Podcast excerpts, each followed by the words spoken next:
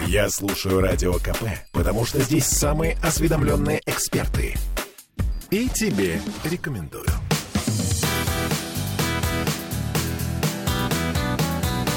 Легенды и мифы Ленинградского рок-клуба студии радио «Комсомольская правда» в Санкт-Петербурге программе «Легенды и мифы Ленинградского рок-клуба». У микрофона Александр Семенов. Здравствуйте, рокеры! Ну и сегодня у нас в гостях удивительный человек. Э, человек, который знает музыку не э, сверху, а из самого его э, нутра. То есть как она создается, как она пишется. О ком я говорю? Я говорю о директоре петербургского филиала студии «Мелодии» Игорь Игоре Дельгадо. Игорь, добрый вечер. Да, здравствуйте. Я очень хотел пригласить тебя в программу «Легенды и мифы Ленинградского рок-клуба», поскольку кто, как не ты, знаешь о наших рокерах очень многое, то, чего не знают наши радиослушатели, которые слушают лишь только продукт, который создавали музыканты. Но в нем, в этом продукте было, конечно, много сил отдано именно Игорем и музыкантами, и звукорежиссерами, которые находятся на студии «Мелодии». Но начнем с самого начала. Игорь, где ты родился? Я вот, вот здесь и родился, прямо на Петроградской в Санкт-Петербурге. В Ленинграде? Ну, тогда еще, да, в Ленинграде. Да, в Ленинграде. То есть ты, грубо говоря, коренной ленинградец? Ну, да, да. А, учился в школе? Учился в математической школе. Номер? 38 э, математич... Теперь она слилась с 30 Ну, тридцатку-то знают все ленинградцы, конечно. Это одна из лучших физико-математических школ нашего города, да, может быть, даже и нашей страны. Ты был хорошим учеником? Нет, средним, так, средним. Были любимые предметы?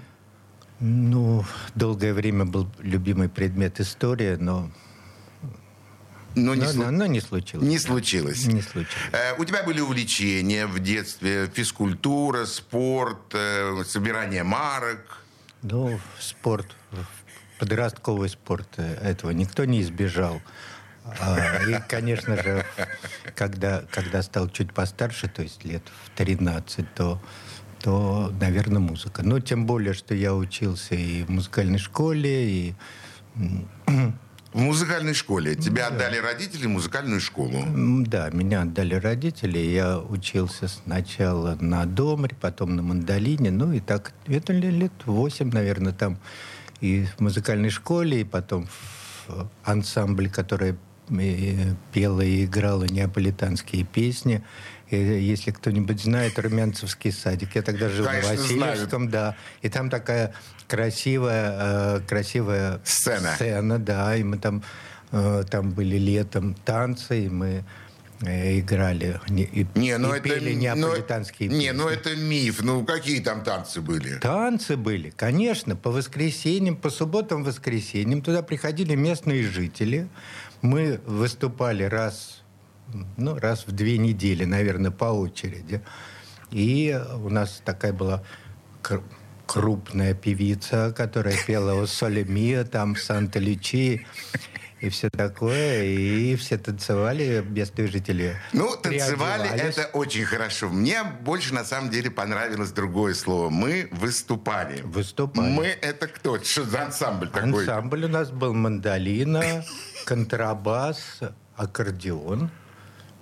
Типичный итальянский такой э, состав. Игорь, я представляю тебя на сцене а высокого... Передо мной, да, передо мной в таком шелковом платье а дама, а, вот такая крупная, у нее шелковое платье переливается, и я вот э, весь концерт должен был смотреть на ее... И любоваться. И, и любоваться, да. И еще мы играли раз в две недели кинотеатр «Балтика». Э, на Васильевском острове, бывший. Да, да перед, э, перед сеансами за бесплатный билет – Ох, ничего да, себе! это была такая практика, да, в кинотеатрах перед сеансами а, играл маленький коллективчик. Все то же самое, неаполитанские песни, это наш. Да еще за маленький бонус. Маленький бонус, да, когда тебе 13 лет, и тебе дают билеты, пускают на фильм «Дети до 16», это значит два бонуса. Вот это, ну, Игорь, ты раскрыл просто настоящую тайну. Чем занимались твои родители? А у меня папа а, э, работал, ну, инженер, а мама была директором почты. У тебя есть братья, сестры? Нет, братьев, сестер нет. Почему тебя отдали в музыкальную школу? Ну, не, даже не отдали, потому что он, у меня напротив дома на Васильевском была музыкальная школа. И все м, в первый класс какие-то друзья и соседи по двору пошли в музыкальную школу. И за компанию? За компанию, да. Это мне напоминает историю о том, как я с подружкой или там с другом пошел в театральный институт поступать. Я не поступил, а мой друг поступил. Но это здорово, что вот так началась. А когда появилась вот музыка в сердце? Когда ты услышал вот то, что зацепило так, что уже больше без музыки нет жизни. Но поскольку там первые два-три года я играл в, ор- в оркестре народных инструментов, а, орке... звучание оркестра народных инструментов мне надоело. Надоело абсолютно. Ой-ой-ой. Абсолютно. И это, эта надоедливость прошла только, может быть, лет через 10-15. А, а, ну, если а говорить музы... о да, музыке, вот, да. о музыке, которая зацепила, это, я думаю, что я учился пятом классе. Закончил пятый класс, и я все время ездил в пионерский лагерь. И у нас, нам повезло с радистом.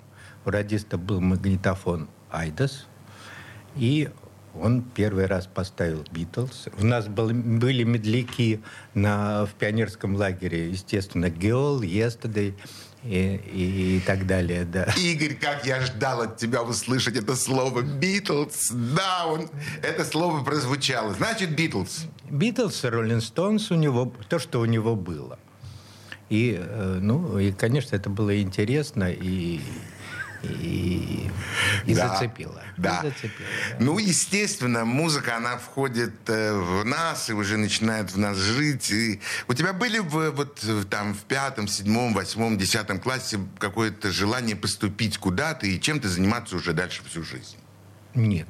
Нет, я, я пробовал поступить в университет на исторический, но это было э, совершенно невозможно, потому что надо было либо служить в армии, либо путевку из комсомола, либо еще чего-то такое. Ну, в общем, не, не получилось.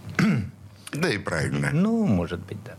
И может. ты, не поступив никуда... Не поступив, но, не, но надо... Куда, куда нет, куда-нибудь надо было поступить. Я поступил в Бонч Бруевича на факультет радиосвязи и радиовещания. Ну, и ну да. Ну да, и так дальше. Бонч Бруевич, не самый плохой технический институт в те времена на самом деле. Да, и там э, в те времена, это 70-й год, там еще, а, как в некоторых вузах, там были концерты а, с такой рок-сцены, то еще 70-х. 70-х, да, то есть Куш-69, Фламенко, если Зеленые муравьи. Говорит, да, да. Конечно, говорит, э, те люди, которые любят и слушали музыку, конечно, для них эти имена звучат как э, волшебные слова. Игорь, что бы ты предложил сейчас послушать нашим радиослушателям?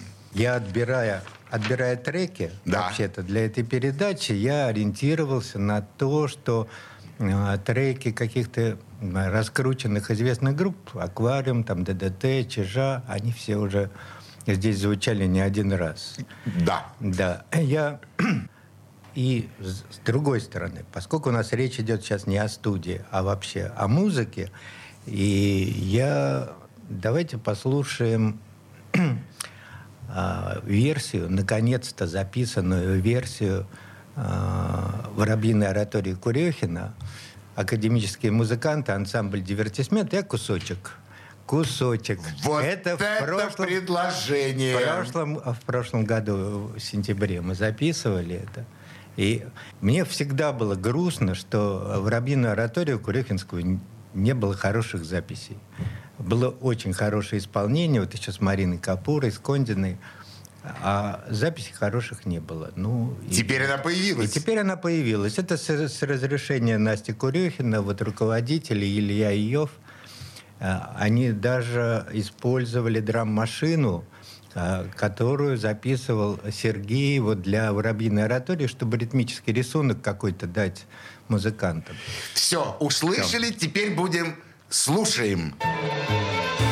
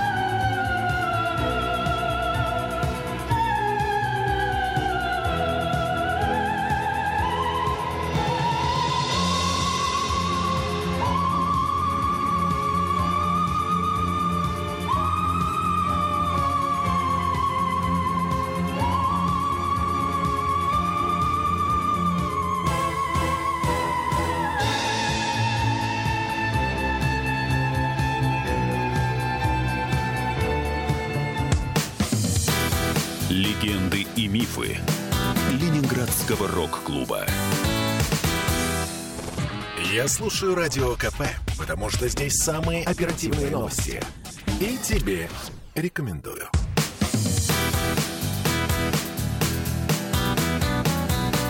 Легенды и мифы Ленинградского рок-клуба. Студии радио «Комсомольская правда» в Санкт-Петербурге в программе «Легенды и мифы Ленинградского рок-клуба». Сегодня у нас в гостях директор петербургского филиала студии «Мелодия» Игорь Дельгядо. А, Игорь, я не могу не задать тебе этот вопрос. У тебя удивительная фамилия. А, Я еще раз ее готов произнести. Игорь Дельгядо. Игорь Дельгядо. Откуда такая фамилия? Ну, вообще она может быть удивительная здесь, вот в России, но э, довольно понимаю, что в Италии. распространенная, нет, в Португалии, Испании а дов- и в, в Латинской Америке довольно распространенная фамилия, потому что по-испански это худой просто. Это перевод. Да, перевод.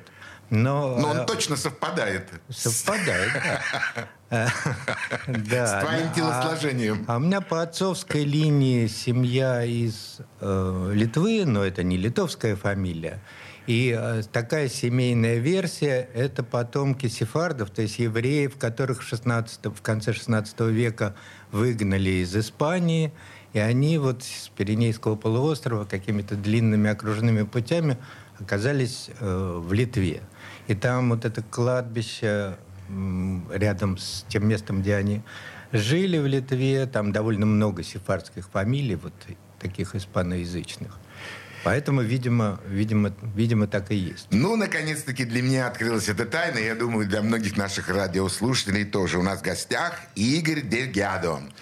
А, Игорь, ну, то, что э, рок-н-ролльщики появились в нашем городе в 1981 году официально, а до этого, конечно, и музыка, и рок-н-ролл звучало, но это бы все было бы не так и не, не этак, если бы наши музыканты не могли записывать свои произведения.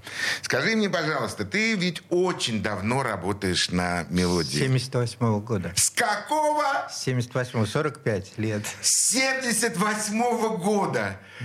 А, ну, я не знаю, у меня нет слов даже. Просто мои респекты тебе, потому что ты действительно всю жизнь связан с музыкой. Скажи мне, кто из первых рок-н-ролльщиков появился на студии «Мелодия»? Ну, так, если, если говорить о знаком, ну, знакомых именах всем, то, наверное, это «Машина времени». Как ни странно, Андрей Владимирович Тропила притащил «Машину времени», и мы ее в 80, 80-м или 81 году э, там в капелле в нашей студии записывали. «Машину времени». «Машина времени», да, наш старейший звукорежиссер Виктор Динов и записал все эти повороты, развороты и все. Это все было записано на «Мелодии»? На мелодию, но это не для пластинки, это торопило как-то вот в, в свойственной ему манере подпольно притащил, не называя имен, не называя, не говоря названия. И для, для студии это была просто халтура такая. Но халтура без денег. А просто вот... За искусство. За искусство. Ну, давайте запишем. Хотя звукорежиссер, который записывал, Виктор Динов, я полагаю, что он тогда и он такой был эстрадно-джазовый звукорежиссер, и, возможно, он даже и не знал, что есть такая группа «Машина времени». Я думаю, что очень многие музыканты помнят эту фамилию Динова, звукорежиссера. Он у нас до сих пор работает. Ему уже 76 лет. А... Он работает и, и преподает. И... Он действительно работает, записывает? Да, звукорежиссер. звукорежиссер Вау! Огромный ему привет от всех музыкантов, которые Хорошо. с ним хоть раз, хотя бы на одну секундочку, но пересекались. Вообще студия, наверное, известна хорошими музыкантами и хорошими звукорежиссерами. Ну, это Я... самое главное. Да, на конечно. студии звукорежиссеры. То есть не аппаратура? Не, не аппаратура. Аппаратура — это четвертое место. Наверное. Четвертое? Ну, может быть, где-то четвертое третье. Вот. Ну, хорошо, третье. Э, значит, э, звукорежиссер — это уши. Это не мы... только уши, это еще умение создавать атмосферу комфортную для музыкантов, чтобы они с одной стороны, не расслаблялись уж полностью и не уходили в отрыв, а с другой стороны, чтобы они э, чувствовали себя вот комфортно с музыкальной точки зрения. И у каждого звукорежиссера своя, э, свой такой психологический тон – Э, в общении с музыкантами. Кто-то построже, кто-то наоборот. Юрий Морозов. Это да. удивительный музыкант, удивительный человек, прекрасный звукорежиссер. Э, пусть земля ему будет пухом, мы его помним. Он был строгий? Нет. Нет, но он... Дело в том, что он записывал в основном рок-музыкантов и говорил да. с ними на одном языке, но с одной стороны. С другой стороны, он, поскольку он начал, э, начал свою деятельность как композитор и как звукорежиссер намного раньше, чем большинство его э, тех, кого он записывал, он пользовался авторитетом. То есть его прислушивались. Это было такое сотворчество. Звукорежиссера и, и, и, и, и музыкантов, которые приходили. Да. Э, студия звукозаписи – это такой дом, это такая Э, квартира, это такое помещение, куда приходят музыканты, чтобы отдать кусочек своей души, кусочек своей музыки, и, и, и все это сливается вместе со звуком. в советское время еще и получить деньги за это. За запись? За запись, конечно. Э, музыкантам? Музыкантам, конечно, мы же платили музыкантам гонорары. Так, у еще, до сих пор... еще один миф, по-моему, начинает звучать. У меня до сих пор гонорарные ведомости есть, в которых записано Гребенщиков 120 рублей, там Миша Файнштейн, ну, Васильев 100, 120 рублей, Сева Гакель. Это за альбом а, наверное, 10 стрел. Помнится. А Конечно, 100... все получали. Ну, Они это... 120 рублей за альбом, это потому, что у них не было категории. Если ты народный артист или артист там какой-то более высокой категории, там то 400-500 рублей. Ну, это хорошие деньги. Так, Но это да, 120 конечно. рублей за целый альбом. Да. Но это примерно, наверное, соответствовало в то время зарплате месячной, да, да, месячной инженера, зарплате инженера. Да, да. Ну, то есть а. это, в общем, не, не, не, не пустяк так. Ну, да, да. все-таки какая-никакая, но копеечка. Да, но с тиражей уже музыканты не получали Нет. ничего. Авторы, авторы получали. Почему? Авторы музыки и текста получали. Сарпартичек да. которые должны были заполнять либо директора групп, либо сами музыканты, либо администраторы. Да. Если это было, а если этого не было, то никаких денег и, соответственно, нет. Да, ну, для меня прозвучало удивлением, что музыканты, рок-музыканты в то время получали деньги за запись. Это, это необычно. Да, если запись предполагалась на пластинку, естественно, они получали деньги. Что будем слушать сейчас вместе с нашими радиослушателями? А мы, вот поскольку мы уже примерно в этом времени, в начале, а, и мы упомянули Морозова, я хочу, чтобы мы послушали э, э, пьесу Морозова, которая называется «Шамане». Слушаем. Легенды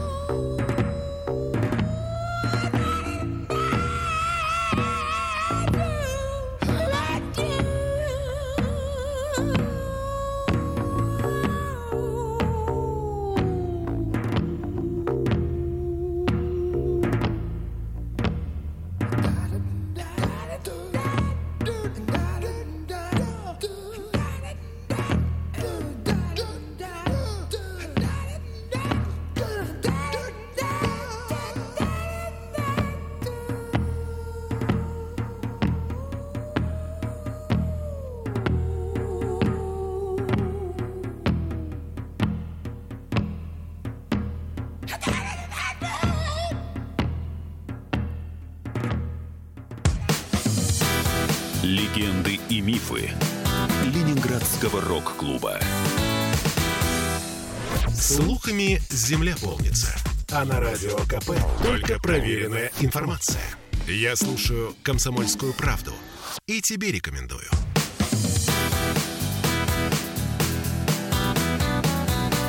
Легенды и мифы Ленинградского рок-клуба.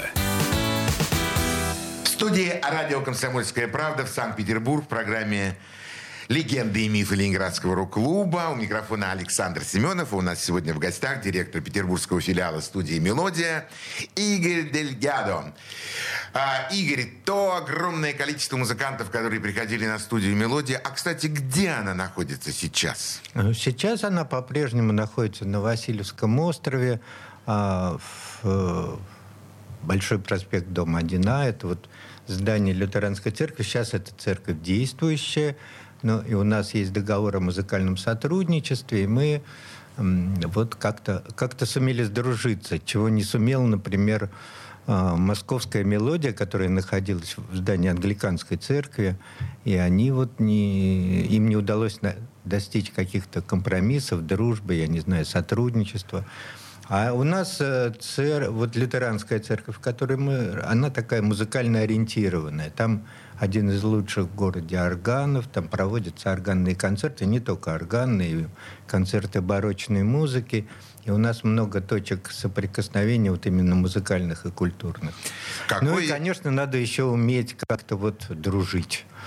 Дружить да. с руководством. Да, это, это очень важно. А слава богу, что вот то, что сейчас прозвучало из уст Игоря, это не миф. Это действительно настоящая правда. И, и мелодия находится уже в этом помещении. Сколько лет? С 88 -го года. Да, очень давно. И бывал я у вас неоднократно, да, и слушал этот фантастический орган. А как, конечно, то, что вы нашли э, общие точки соприкосновения, это, это здорово. То есть именно в это помещение, на Васильевский остров, на Большой проспект, приходили музыканты Александр Чернецкий, разные люди, приходили музыканты группы Чиши Компания, приходили ДДТ, приходили... А. Были они? Аквариум, да, конечно. Аквариум, Сергей Курехин. И, конечно, на этой студии каким образом, но появились появился Андрей Тропила. А, это был интересный период э, в истории тогда еще Советского Союза. Тогда вышел закон о трудовых коллективах, о правах трудовых коллективов. И по этому закону трудовой коллектив, то есть сотрудники, выбирали себе руководителя. И были настоящие выборы. У нас был старый руководитель, в выборах участвовал, еще был один кандидат, и Андрей Тропила. Сегодня и из уст было, Игоря одни мифы звучат. И было тайное голосование, и на тайном голосовании э, Тропила победил. Но он был вообще-то директором студии, я думаю, 9 или 10 месяцев. Потому что закон тогда еще не отменили, и бы, э, по инициативе трудового коллектива было проведено снова собрание, и проголосовали Тропилу. Сняли. Сняли, да. Потому что как генератор идей Торопила замечательный человек. Креативчик, как... говорят да, современным да, языком. Да. И я, я же с Андреем Владимировичем до сих пор дружу и, и э, ну и всегда дружил, и не ссорились мы. Но вот как, как человек, который может держать вот э, в ну, своих руках ну, огромное да, управление да. Он этой машиной. Он распыляется, он увлекается идеей как, какой-то. Ну, но он ну, да. очень увлеченный человек.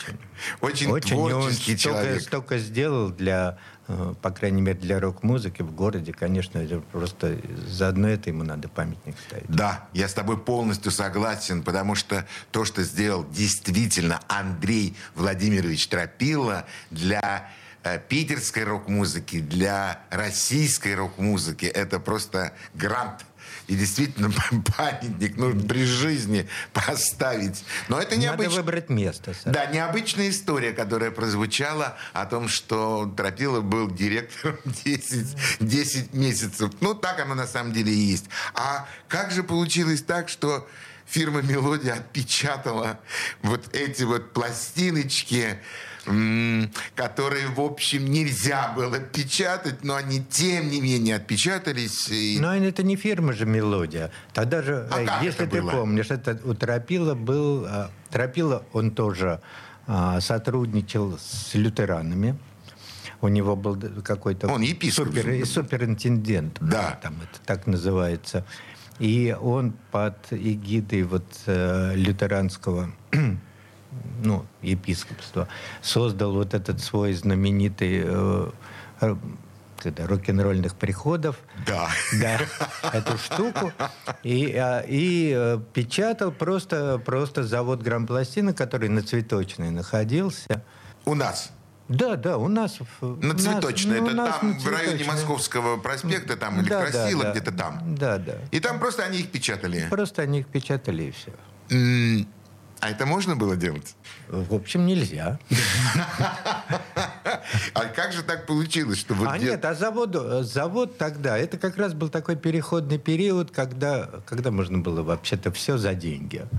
И э, заводу, заводу было интересно, большие тиражи, выкупают все тиражи, в общем, все хорошо. А там были большие тиражи? Ну да, конечно. Огромные? Ну, я, ну, я точно не знаю, но, конечно, большие огромные. И, и вы на это все так смотрели, так сквозь пальцы? Ну, нас это впрямую не касалось. Не касалось, да, конечно. это завод. Мы же студия, да, это вы завод. Студия, вы да. пишете, да. Да, потом в 91 году уже э, мелодия ведь развалилась. Вот ты представил меня как э, петербургского филиала, но с 91 -го года это уже было, был никакой не петербургский филиал, а, а самостоятельное э, юридическое лицо. И больше того, я тебе скажу, ведь наша студия образовалась в 59 году, за 4 года до того, как «Мелодия» вообще-то э, создалась. Она как отдельная организация создавалась для того, чтобы... Потому что какая возникла ситуация? Куча проигрывателей в стране. Они дешевые. Все люди закупили проигрыватели. Но где взять контент? Студий же не было каких-то частных, маленьких. Все это довольно громоздкое было. Контент можно было взять на радио только. Но радио а, а, сориентировано и заточено было немножко по-другому. И вот тогда сначала в Москве в 1957 году, а потом э, в Ленинграде в 1959 году организовали студии, которые были ориентированы на то, чтобы создавать контент для заводов. И у них были прямые вот связи с заводами. Вот это как все да. строилось. А в 63 году, и все это были отдельные организации. Завод грампластинок, э, студия, э, торговля. А в 63 году организовали фирму «Мелодии», причем, на мой взгляд, довольно разумно. Они, в общем-то, содрали систему организации с Deutsche Grammophon. То есть э, появился появился такой некий продюсерский центр. Несколько продюсерских центров, каждый из них был на своей студии. А, было, сделали семь студий. Значит, схема такая. Э, редакторы студии придумывали план музыкальных записей на год вперед. Вот подробно составляли в Ленинграде, там было, по-моему, 75 или 80 пластинок, больших, если больших пластинок, в год. Этот план э, шел в тиражную комиссию, в которой участвовали представители торговли и представители, условно говоря, музыкальной общественности. И они определяли первичный тираж. Для... И вот этот первичный тираж, значит, происходила запись, потом этот на основе этой записи делался первичный тираж на разных заводах, на Рижском, на Московском, на Ленинградском. И он поступал на торговые оптовые базы. И, и вот все, все это вместе была мелодия. А розничные магазины, это уже не мелодия была, они приходили на тор- к торговым базам Слушай, и закупали. А ведь действительно грамотно было Да, построено. это все работало. Каждая запись, если она прошла тиражную комиссию, она как минимум 3-4 тысячи штук э, печаталась. И была, э, в общем, практически в в каждом из магазинов многочисленных розничных, она, она была. Ну, теперь мы будем слушать ту композицию, которую ты предложишь А сейчас нам. теперь я хочу э, предложить композицию 70-го года. Это одна из самых, э, а, одна из самых высокотиражных э, композиций и пластинок, которые мы которые на нашей студии были сделаны. Много переизданий было, но это 70-й год, э, лютневая музыка, Вавилов, канцонный танец, которую, которую потом все люди бу- будут ждать, как под небом голубым. Да, я догадался, о какой музыке идет речь. Слушаем.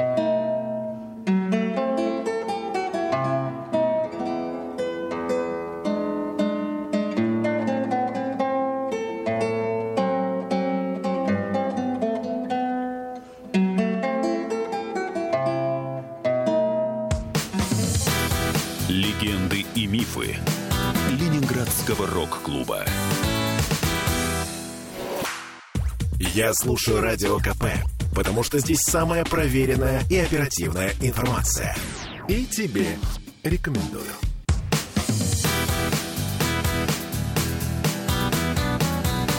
Легенды и мифы Ленинградского рок-клуба. В студии радио «Комсомольская правда» в Санкт-Петербурге в программе «Легенды и мифы Ленинградского рок-клуба». У нас сегодня в гостях э, Игорь, даже не знаю, как точно теперь сказать. Может быть, не директор петербургского филиала студии Просто «Мелодия». директор петербургской студии грамзаписи. Это вот Директор петербургской студии в грамзаписи. девичестве мелодия. В девичестве «Мелодия». Игорь Дельгадо у нас в гостях. Игорь, ну мы продолжим разговор о рок-н-ролле, о, о наших э, рокерах. Александр Чернецкий и группа «Разные люди». Как они появились на студии? Ну, они, пожалуй, появились попозже, попозже э, Чижа, с которыми их э, и связывала, и связывает дружба. Дружба. Да, но после того, как Саша вот своей болезнью, ведь весь город у нас Помогал. помогал, да, привез его сюда, как-то поставили на ноги, ну и вот тогда он и появился с группой. Он ведь необычный вокалист. необычный. Э, необычный, Как да. вы вот посмотрели? Эмоционально яркий. Да. Нет, ну почему же э, группа разные люди и Саша Чернецкий, знаешь, не- даже не так важно в пластинках, а на концертах вот вся энергетика, Энергетика. вот это да э, южно-русская, скажем так, да, она вот Она проявляется, конечно, да. Я вел огромное количество концертов э, разных людей. и Я очень хорошо, точно себе представляю ту энергетику, которая посылается с- со сцены в зрительный зал. А Чиш? А Чиж, э, ну, тогда у нас э, Андрей Бурлака, который, наверное, тоже у тебя был. Нет еще. Но э, Андрей Бурлака был редактором музыкальным, и он э, Се- Сережу э, и привез, привел на запись. И это был очень удачный первый альбом это с обложкой Беломор канала этого. Помню эту Да, пластинку. Да, да, да. И она была удачная. Ну и тогда Сережа вот собрал музыкантов и самых разных. Ну, ему, насколько я помню, помогали музыканты из аквариума тогда для, для записи. Ну, он такой был а, любимый, любимый ребенок ага, здесь. Да, да. Рок-клуба. Рок-клуба, да. да. Которому, в общем, да, действительно да, помогали все и, и как-то обхаживали, обихаживали да. его. Ну и пластинка получилась хорошая. Очень хорошая пластинка. Да, и Морозов. И, и Морозов же Юра, он какое-то время как звукорежиссер ездил и как На гастроли с ними, да. Из, да, из ДДТ и с Чижом. Да, действительно, это был период у него в жизни, когда Юр действительно ездил звукорежиссером. Но, наверное, для э, звукорежиссера, который находится на студии, наверное, все-таки надо иногда выбираться в, народ, в, в люди, и все-таки посмотреть, что такое концерт э, из зала. Нет, конечно, звукорежиссер должен уметь все хороший. Да, конечно. звукорежиссер для студии это действительно величайшее звено. Э, Назови, пожалуйста, звукорежиссеров, которые работают сейчас э, у тебя. А, у нас сейчас работает Володя Носарев, он немножко помоложе. Это такой звукорежиссер условно Торопиловской школы, потому что он еще у Торопила там на в... цветочной, да, там... В... И, наверное, еще до цветочной... Нет, нет, до цветочной нет, нет помоложе, да. да. Ага. Потом... А, Кира Малевская, Виктор Динов, который я уже говорил, и Леша Барашкин, которого тоже многие рок-музыканты знают. Он ездил, в том числе и ездил э, с Пашей Кашиным. Там, ну. Из Добролета никого не переманиваете? Нет. Это другая а студия мы с ними, в, Да, в мы с городе. ними дружим. Ведь вот Саша Докшин, который там работает, сейчас он у нас работал, а потом потом перешел в добролет. Но вот никакой ни, а, ни ревности, ни конкуренции вообще нет. И вот сейчас у добролета здесь, на Петроградской новая студия, мы все очень рады. На самом деле работы а, достаточно и, и для них, и для нас. Угу. Ну да, ну, конечно, э, звукорежиссеры такие, такие люди, которые действительно создают музыку практически э, руками.